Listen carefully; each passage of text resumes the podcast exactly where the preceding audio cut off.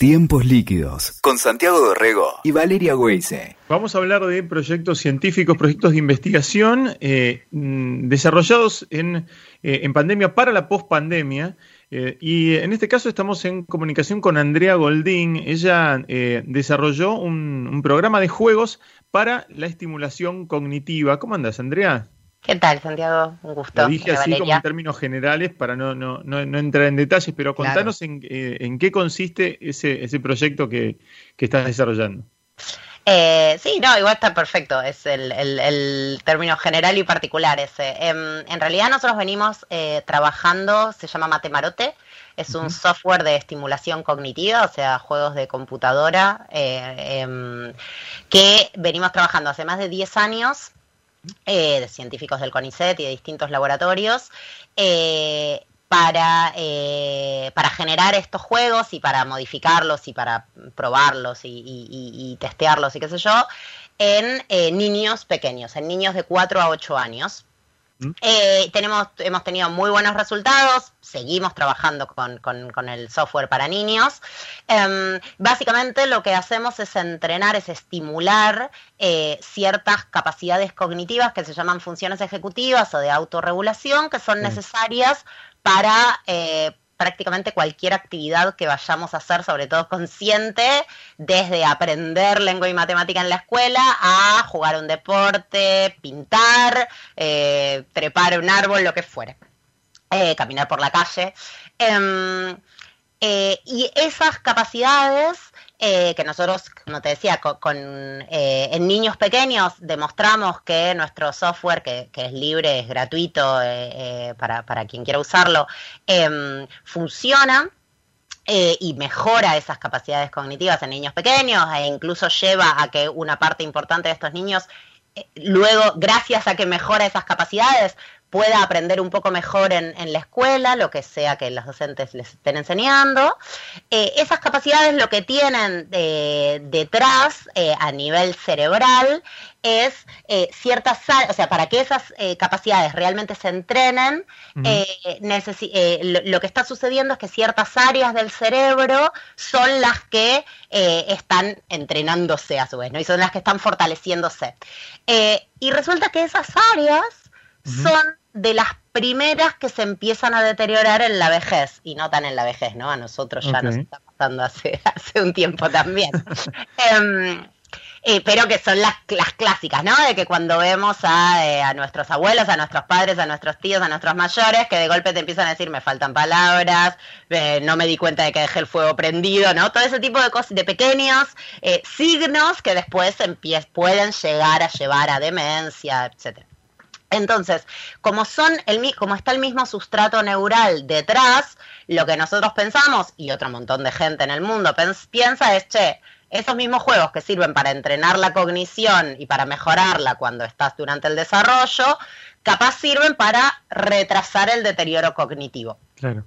Y entonces nos asociamos con, eh, con médicos, en particular eh, con Pablo Ioli y con María Emilia Clement, que son médicos del Hospital eh, Privado de Comunidad de Mar del Plata, que es gerontólogos, em, para empezar a testear un poco si este software nuestro, que es nacional, que está aprobado en Argentina, en niños, que es, que la licencia la tiene el CONICET, que es, que es libre para quien quiera usarlo, si ese software nos permite retrasar el deterioro en adultos mayores con ciertas eh, patologías. Y eso es lo que estamos testeando ahora. Andrea Valeria te saluda. Es súper interesante lo que estás contando. Em, esto también eh, sirve para, por ejemplo, diagnosticar alguna dificultad, es decir, utilizarlos no solo para el desarrollo, como decís, el ejercicio y demás, sino para que puedan visualizarse o ayudar a los profesionales a, diagnosticar alguna, algún tipo de, este, de problema, digo, en el aprendizaje, algún tipo de síndrome. Eh, no todavía, eh, es nuestra intención, te cuento, tenemos dos, eh, dos etapas distintas. Nosotros ganamos, venimos, veníamos trabajando súper a pulmón en este proyecto todo, todo este año y por, todo el año pasado, y por suerte conseguimos, un, nos otorgó un subsidio la Fundación Mungiborn, por el cual podemos darle gas.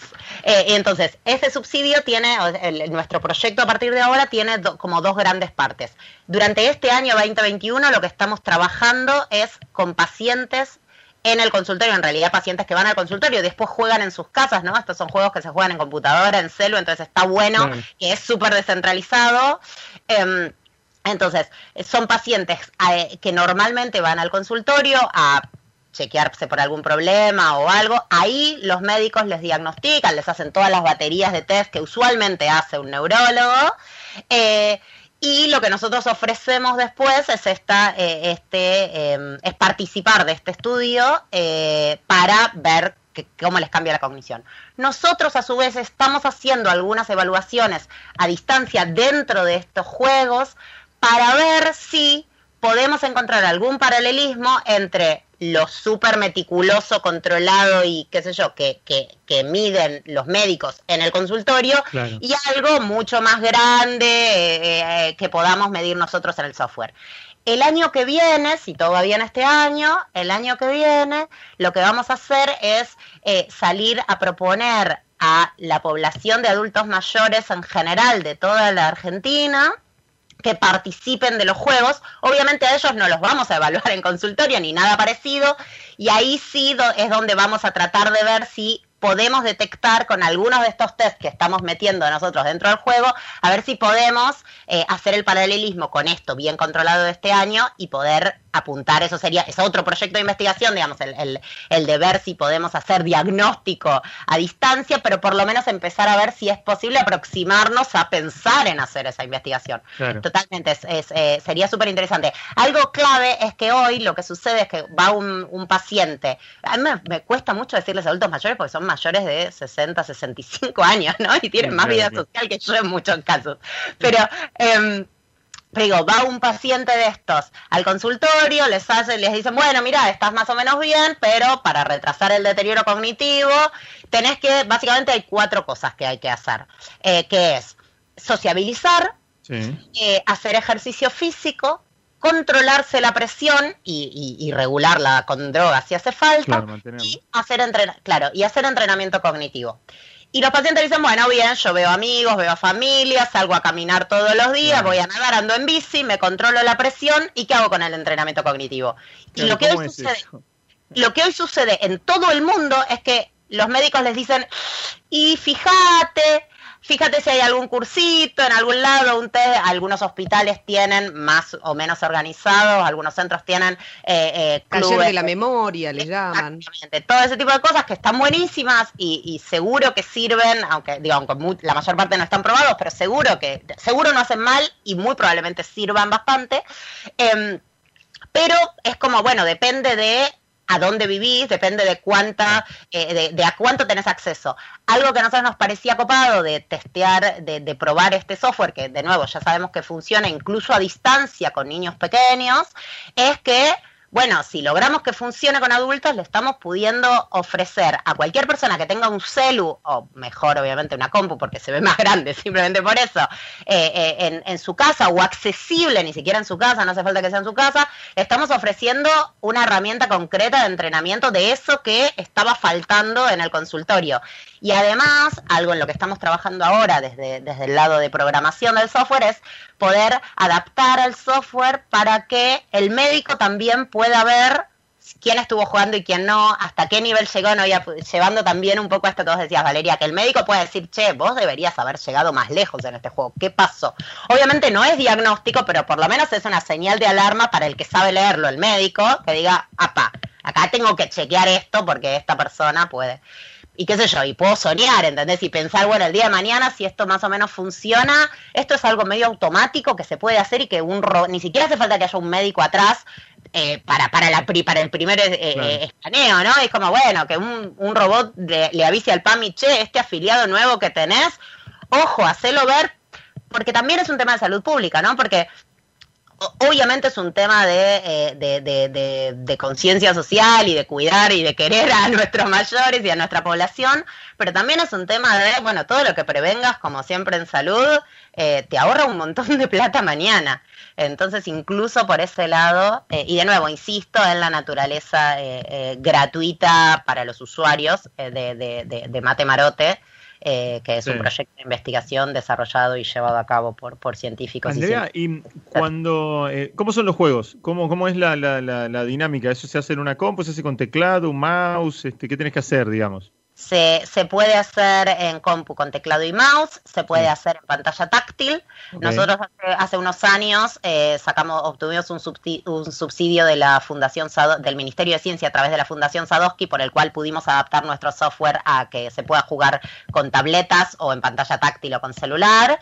Em, y básicamente los juegos lo que, lo que demandan son actividades de, por ejemplo, de planificación, de decir, bueno, eh, ¿cómo hago? La planificación es una capacidad cognitiva que es, bueno, yo tengo que, yo tengo que llegar de acá hasta acá bueno, ¿qué camino tengo que trazar para llegar ahí? ¿Qué, un laberinto, por ejemplo. Bueno, puedo ir probando, obviamente, pero puedo pensar de antemano cómo lo puedo hacer eh, un juego de ajedrez, digamos, cualquier juego de estrategia. Em, entonces, nosotros, por ejemplo, tenemos juegos de, planificación donde tenés que tenés eh, lo que llamamos una configuración final y tenés que llegar desde una configuración inicial ahí. O sea, tenés los personajes o, objetos en cierta eh, de cierta manera, distribuidos de cierta manera y vos los tenés que llevar cumpliendo ciertas reglas a otras posiciones en el tablero. Eh, y si le pifiás, perdés, básicamente, ¿no?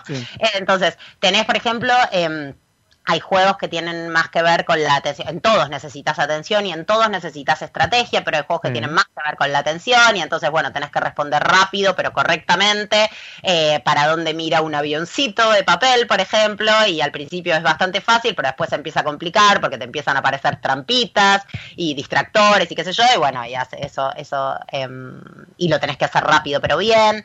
Tenemos juegos que tienen que ver con... Eh, con por ejemplo em, hay, hay, un juego que son que hay estantes y el, el gato Nubis que es uno de los personajes del software tiene que ir saltando de estante a estante eligiendo qué camino usar hasta llegar a, una canasta de, de, de, lana. escuchando cómo funcionan los, los juegos Andrea se me ocurre digo no eh, por ahí, ojo, por ahí lo tienen ustedes planeado, por ahí lo piensan como una etapa posterior del, proyecto, pero eh, por ahí estaría bueno convertirlo, no sé, como en una app y, que cualquiera lo pueda descargar y cualquiera pueda cargar anónimamente sus, datos, poner su edad, demás y, hacerlo y ustedes tener una como una base global este, de, de, desarrollo cognitivo de los usuarios. algo muy parecido funciona actualmente los datos son anónimos, eh, en realidad no son anónimos, los anonimizamos en la misma base de datos porque nosotros somos un proyecto de investigación y entonces hay un comité de ética que lo que nos pide es que los, los, eh, los participantes eh, tengan un mail de contacto eh, que no sean 100% anónimos, pero eh, eso después nosotros en la propia base de datos lo desfasamos, entonces tenemos algunos datos de los usuarios. Hoy si entran a matemarote.org.ar eh, pueden jugar a los juegos, tienen que sacar un usuario, van a ver que, salvo por este mail que les digo, los, datos, los datos son anónimos. Ah, ok, pueden hacerlo libremente, pueden entrar. Pueden hacer libremente, está pensado para niños pequeños hoy. Entonces, pueden poner, o sea, de hecho, si hay adultos que quieren probar, por favor pongan su edad real, porque nosotros, si no, si no nos escogerían, eh, em, eh, nos si no la base, te, Claro, totalmente. Eh, y la idea es justamente hacer algo muy parecido a esto que van a encontrar si hoy se sacan un usuario en matemarote.org.ar, hacer algo muy similar para el año que viene para los adultos mayores, con los niveles pensados para los adultos mayores, porque básicamente el tema con el entrenamiento cognitivo es que para todos es el mismo.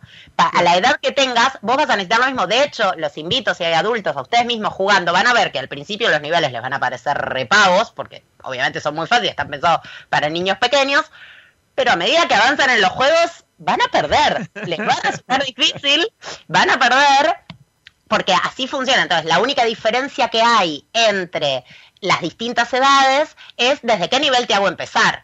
A vos, Santiago, a vos, Valeria, no te voy a hacer empezar del mismo nivel que hago empezar un nene de cuatro años, porque es un embole, básicamente.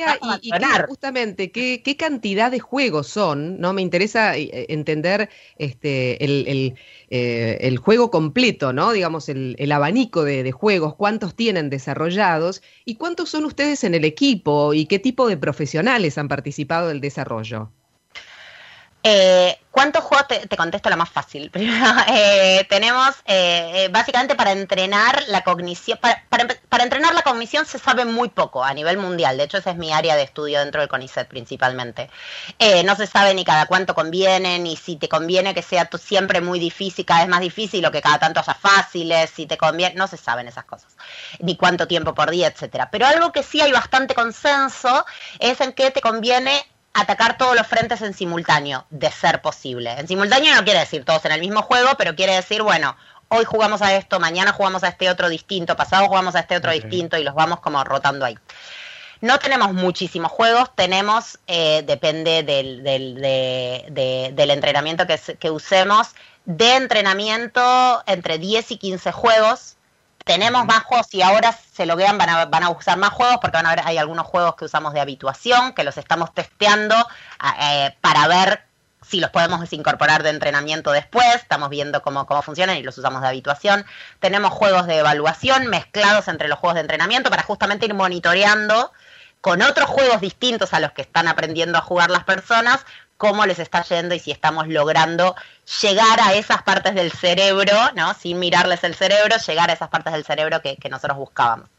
Eh, ¿Cuántos somos en el equipo? Es, es súper a pulmón, somos pocos, ahora crecimos un poquito más. Eh, básicamente el equipo de desarrollo somos eh, investigadores del Laboratorio de Neurociencias de la Universidad Torcuato y Tela, eh, investigadores del Laboratorio de Inteligencia Artificial Aplicada de la Facultad de Ciencias Exactas y Naturales de la UBA, e investigadores del CIPSICISEA de la Universidad de la República en Uruguay. Em, en particular, eh, yo, yo, dirijo como más a, grandes eh, a grandes rasgos eh, el, el, proyecto. Laburan Melina Bladisauskas laburan Daniela Macario laburan Martín Miguel Diego Fernández Eslezac Verónica Nin Karina Lecosea em, Alejandra Carboni y estamos, em, y, ahora con, este proyecto en particular de, adultos mayores, incorporamos, eh, también están participando obviamente del desarrollo, eh, a estos médicos que les mencionaba, María Emilia Clement y Pablo Ioli del Hospital eh, Privado de Comunidad de Mar del Plata, y también eh, eh, ahí estamos este, empezando a trabajar eh, con algunas estudiantes de psicología que nos están ayudando, por ejemplo, Fernanda Peloso, que, nos están ayudando a, hacer el seguimiento de los, de los adultos y a ver cómo, cómo están jugando y a charlar con ellos, a ver cómo la están viendo. Andrea, eh, eh un placer charlar con vos y, tener esta, toda esta info. Los que quieran saber más, bueno, Mate Marote, ¿no? matemarote.com.ar para los que quieran punto org, explorar algo. Punto org.ar, matemarote.org.ar eh, para los que quieran explorarlo. Andrea, un, si quieren, nos contactan, estamos en matemarote.gmail.com. Perfecto. Bueno, eh, hablábamos con, Andrea Goldín, eh, doctora en ciencias fisiológicas, sobre este proyecto eh, de, investigación en estos juegos computarizados para la estimulación cognitiva. Escuchaste Tiempos Líquidos con Santiago Dorrego y Valeria Weise. WeToker. Sumamos las partes.